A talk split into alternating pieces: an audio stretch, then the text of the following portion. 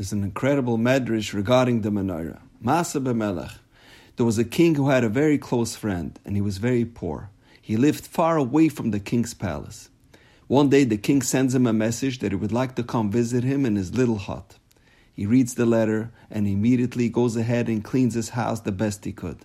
He sets the table with his nicest tablecloth that he had, and prepares delicious food and decorates the table with his finest dishes and sets up his nicest lamp, a rickety wooden lamp, to light up the room. And finally, the day arrives, and he looks out of his window, and from a distance, he can see the king and his whole entourage approaching his house.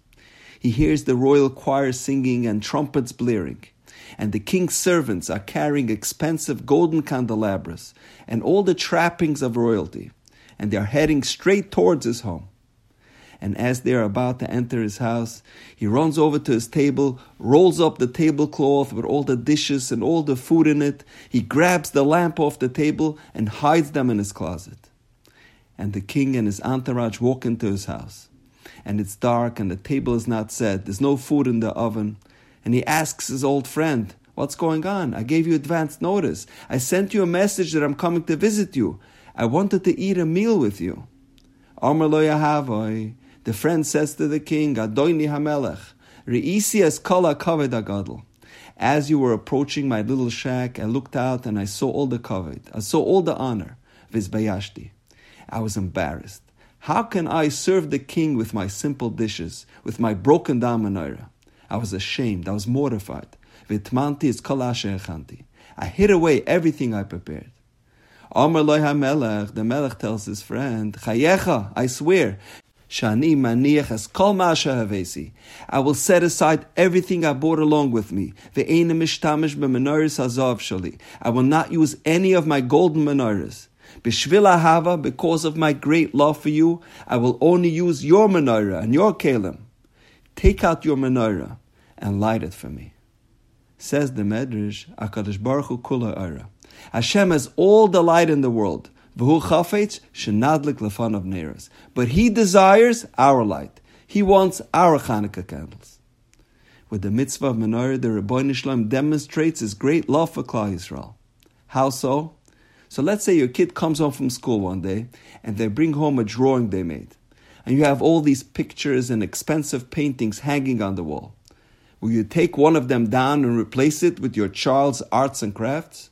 Of course not. You'll hang it on the refrigerator, leave it there for a few days, and you'll dump it the minute it falls off, or until your next child brings home their drawing. But not so HaKadosh Baruch Hu.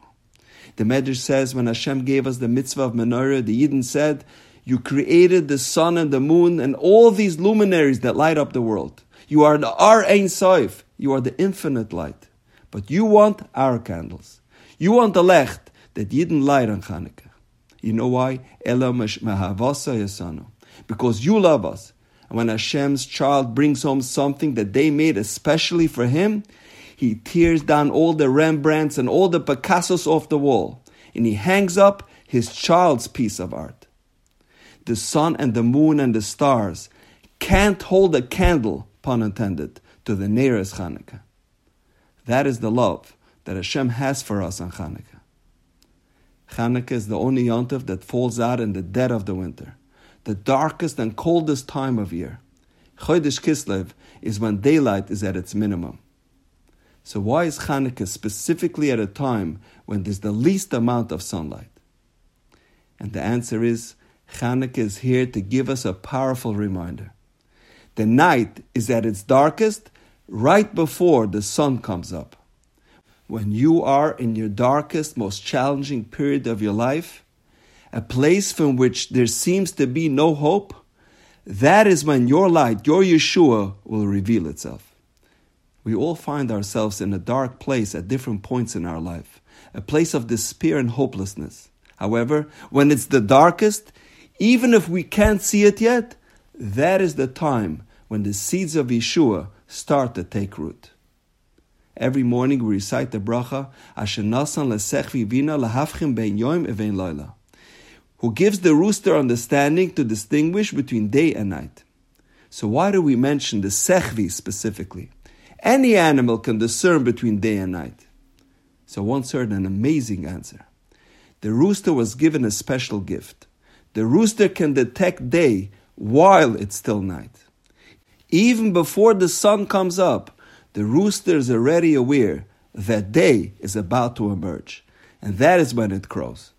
And perhaps that is why we say Lahavchim ben Yom even Loila.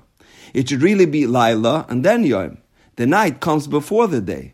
But perhaps we are conveying this message that the Sechvi can distinguish day while it's still night. So on Hanukkah, the darkest time on the calendar, we light a candle to demonstrate the fact we can already detect light. We can already perceive the roots of Yeshua starting to flourish.